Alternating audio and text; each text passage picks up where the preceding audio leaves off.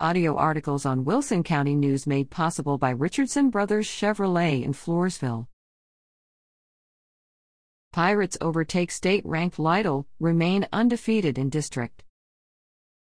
Poth Pirate sophomore Aiden DeHoyos 5 hits a big three pointer right before halftime against Lytle, which brought the teams to a tie 31 31. The Poth Pirates trailed early in the game but were up at half, 33 31.